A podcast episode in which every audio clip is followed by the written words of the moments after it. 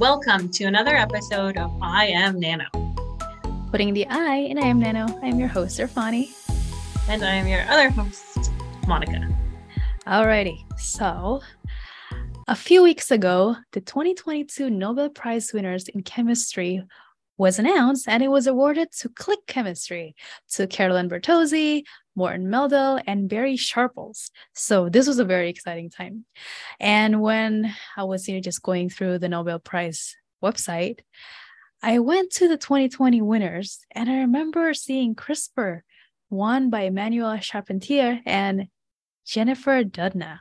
Now, this is this was very exciting to me because yeah, just Nobel Prize. It's just amazing because especially with CRISPR, it only took eight years for CRISPR to win the Nobel Prize. It was developed, or this paper was groundbreaking in 2012, and just eight years later, they won the Nobel Prize. It's amazing. Yeah, it was very cool, and also the fact that it reminds me of the graphene Nobel Prize for sure, because uh, the graphene one, I believe, was the 2010 a Nobel mm-hmm. Prize in physics, so not chemistry, but physics. Mm-hmm. And and it's just uh, I think that paper came out 2002, so also very quick. Yeah. Um, I would, so with the um, graphene as well, it, it's always nice when it's like the people that are that did the the work, they're still around to kind of talk about yeah, it. Yeah. Yeah. Uh, and like still go on tour and so like this is like a conference and you can still like meet them and that's um, amazing still work for them, I should say. I think that's the key one that you can still go work for them because sometimes it's a lot of professors emeritus that get it and then it's like oh well i can't go do a postdoc or i can't go yeah. do a phd with you because you're not taking any more the people you're trying you know it usually life. takes a long time Which, well to be usually... to be fair though um sharpless has one twice and you know it's very hard to right. get into his lab oh my god to to know that you've contributed so much to science to society and to win two Nobel Prize. It's just amazing. Yes, that's true, and you know, huge props to um, all the women in science winning Nobel prizes. Mm-hmm. It's mm-hmm. it's good to, to, get recognition for the work because you know oh, there's yeah. so much pre- prejudice as well. There's other things that you know, microaggressions or anything like that that can be you know, part of you know being a woman in STEM that happens, mm-hmm. but it's mm-hmm. not really reported. So it's nice always to get recognition. You're paving the way. Not to say that it doesn't happen to all the other genders, but yeah. yeah, but they're paving the way. exactly. Exactly. Anyways, so we've heard a lot about CRISPR, but I think maybe many people don't really understand what it's all about. So can you explain it to us, Irfani? Yeah, so CRISPR, I remember reading about this back in undergraduate, and this was in one of the lectures that I had. And this was either on the same year or a year or two after the groundbreaking paper came out in 2012. And it's mm. just surreal for me to think back. It's like, oh my goodness, I didn't realize the significance of what I was learning because I don't really know that much at the time. But but now that I'm looking back, it's like that is so cool. I'm learning it as it was happening in real time. But um anyway, so let's let's dive in into how CRISPR works. Yes. Yes, because CRISPR is not about crispy potato chips for sure. But I will add that I had the same feeling as you did when you were in your undergrad about the graphene, because graphene was the 2010 Nobel Prize, and I was mm-hmm. just like starting my post-secondary education in nano. Mm-hmm. and it was like oh yeah this is a brand new thing. So it's always interesting like oh you're in it. Yeah. But you don't realize you're feeling. in it. Yeah exactly. Yeah it is. Yeah. Anyways okay so CRISPR stands for clustered regularly interspaced short palindromic repeats. Okay, so that's a pretty mouthful terminology yeah. there. But this, CRISPR. Yeah, that's why. Yeah. that's what we just call it CRISPR. Yeah. So the system is naturally used by bacteria and archaea for their immune system, and humans, us, have adapted it for gene editing technology. Very impressive. Now, the very, the even more impressive part actually is that this system has been studied since 1993 and it took about 20 years for it to be implemented as gene editing technology. Mm-hmm. So previous gene editing technologies were quite hard to engineer to target different sites of the DNA. So imagine you have all of these sequences of nucleotides and you want to target a specific gene, you'd have to modify the system for the different targets. Now, previous technology has not been very flexible in this regard to the targets. And this is one of the reasons why CRISPR was so groundbreaking. Yeah, yeah.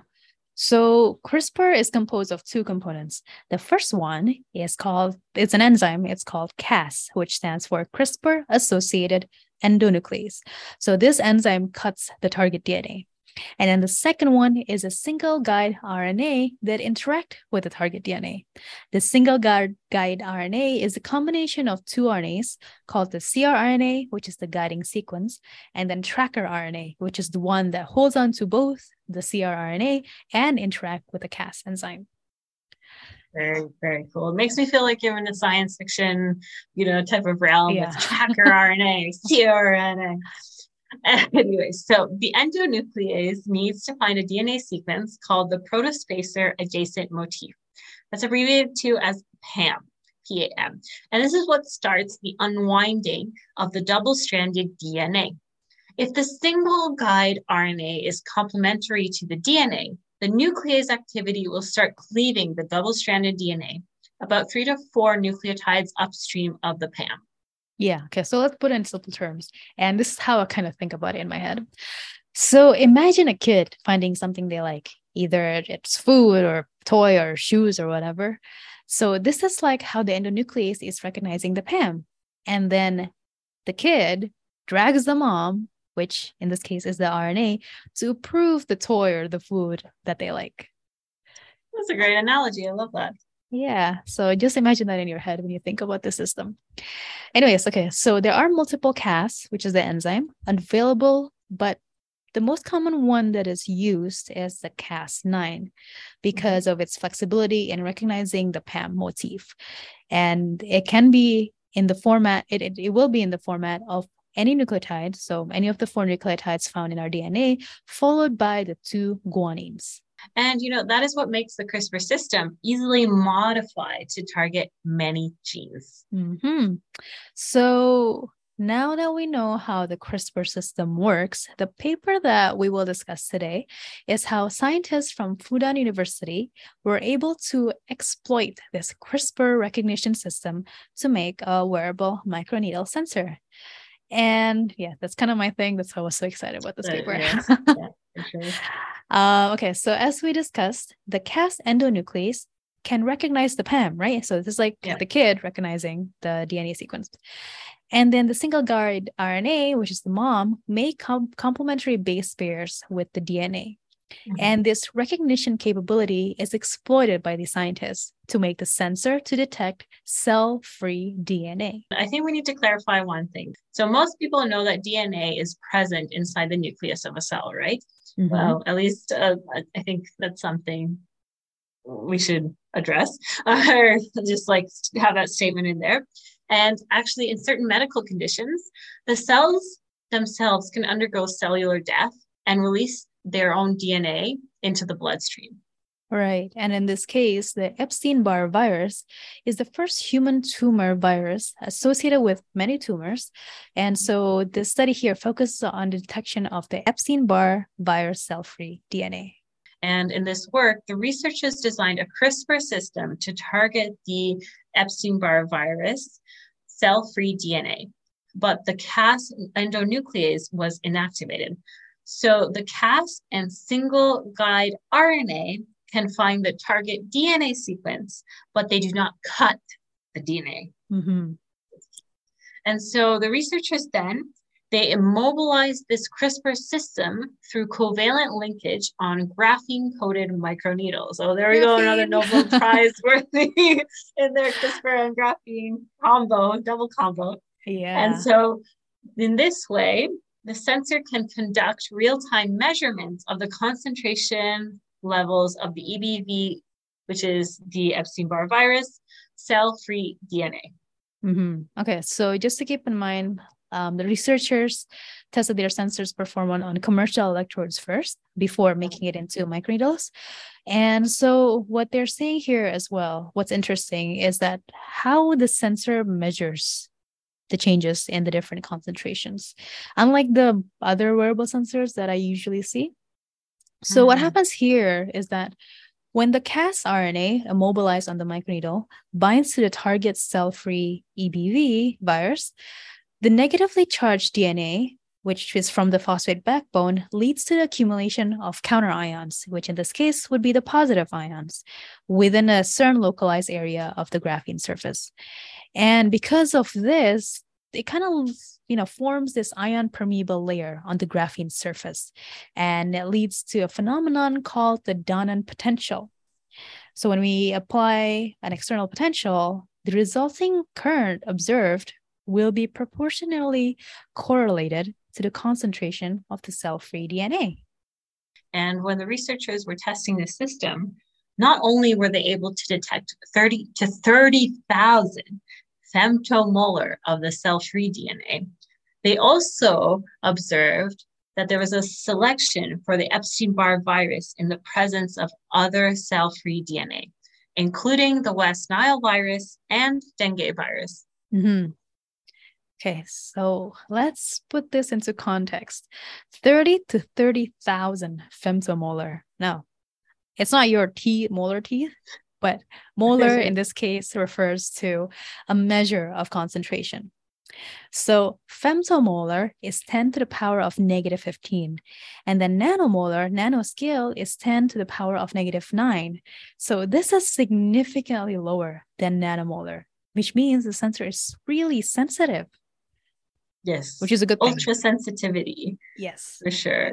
And the cell free DNA is already at low concentrations in the blood.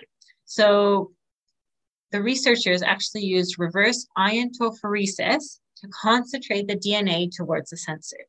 Now, iontophoresis has actually been used quite often to deliver molecules, such as drugs, across the skin.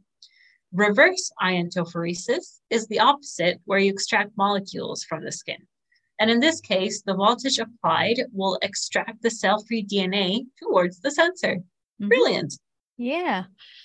So the other thing is when they were making the sensor, they used carbon nanotube based electrode immobilized on a wearable patch. So this is, you know, closely exciting because I work, yeah. we work with carbon nanotubes. Sure. Um, so this makes the patch to have a very excellent mechanical properties from you know the bending and stretching when put on your skin. So it's going to perform quite well when you wear them on the body. So once they confirm, you know, the sensing mechanism of the sensor, they tested it on in vitro on a skin chip they developed themselves. Okay, so sidetrack a little bit here because I think the skin chip is also pretty cool. uh, so the skin chip is consisted of microfluidic channels, a few layers of them, made of PDMS with cells immobilized on the different layers of the PDMS microfluidic channels to mimic the cellular structure of your skin. And then between the skin layers, the so-called skin layers, they placed polycarbonate membrane to separate the layers. So I think that's really cool. um, so back again to the testing, just like how we showed earlier but the when they when they tested it on you know the commercial gold electrode, on the microneedle sensor, they were also able to detect 30 to 30,000 femtomolar of the cell-free Epstein-Barr virus. And they also tested this on other cell-free DNA for detecting sepsis and kidney transplantation, believe it or not. Now, cell death or apoptosis plays a huge role in sepsis. And so that's why we see cell-free DNA. Now, for transplantation, as with the kidneys, the cell free DNA is actually from the donor of the organ itself. So it could be likely from the cell damage from the donated organ. Yeah. I mean, it's kind of weird to think about having another person's DNA. I mean, if you're, but if you're getting a transplantation, so that's kind of expected. It's yeah, just you don't a, care like, about that. You're just like, yeah, I want to live. Yeah. Exactly. It's just a little weird to think about still, though. Yeah. yeah. Um. Anyways, okay. So they were able to test that in vitro as well. Um, and they got really good response. And after they confirmed that it works in vitro, they did a real time test on mice that has been injected with a tumor cell with a luciferase reporter so they could also monitor it in real time using bioluminescence imaging. Very cool. And the impressive part, well, even though the whole system is very impressive, so the one of the very impressive parts as well is that the wearable microneedle sensor was able to perform for 10 days. Yeah, 10 that's days. a long that's time. almost two weeks. It's crazy. So I looked through their materials and methods. So I don't think they actually left the sensor on the mice for the whole 10 days because I mean over time there would be a buildup of proteins that can affect the Donnan effect on the graphene. Mm-hmm. But it'll be really cool to know still it's still stable for 10 days.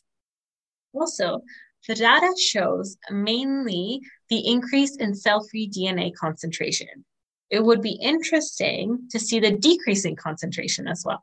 Mm-hmm. I'm also interested to know how stable the signal is because hysteresis is a challenge we often see in sensors and transistors as well for me too, and all sorts yeah. of electronics. so. Yeah, it's a it's a definitely a problem. So that will be something interested. Hopefully they can, you know, address this for future studies. Um, anyways, okay, so that was a lot, but very cool as well. A lot of, you know, Nobel Prize winning technologies all integrated together. So we started from just learning about Nobel Prize winners, and then now it's been manipulated to use something from gene editing technology for sensing purposes. That's it's wow. It's it's amazing. Yes super yeah science is cool ladies and gentlemen for sure and it's yes. always like i guess you're taking the best science and yeah. making a sensor out of it. So basically, there you go. Just take all the, the Nobel yeah, just put them all together and then do something. I'm just kidding. There's lots of science that doesn't get recognized as a Nobel Prize, yes. you know. So um, I would add that. Um, so transistors, there's um, MOSFETs, right? No, so mm-hmm. metal oxide semiconducting field effect transistors, mm-hmm. and those. I don't know if you remember, but we used to have, I guess, in the back of the big bulky TVs, they would have the transistor tubes.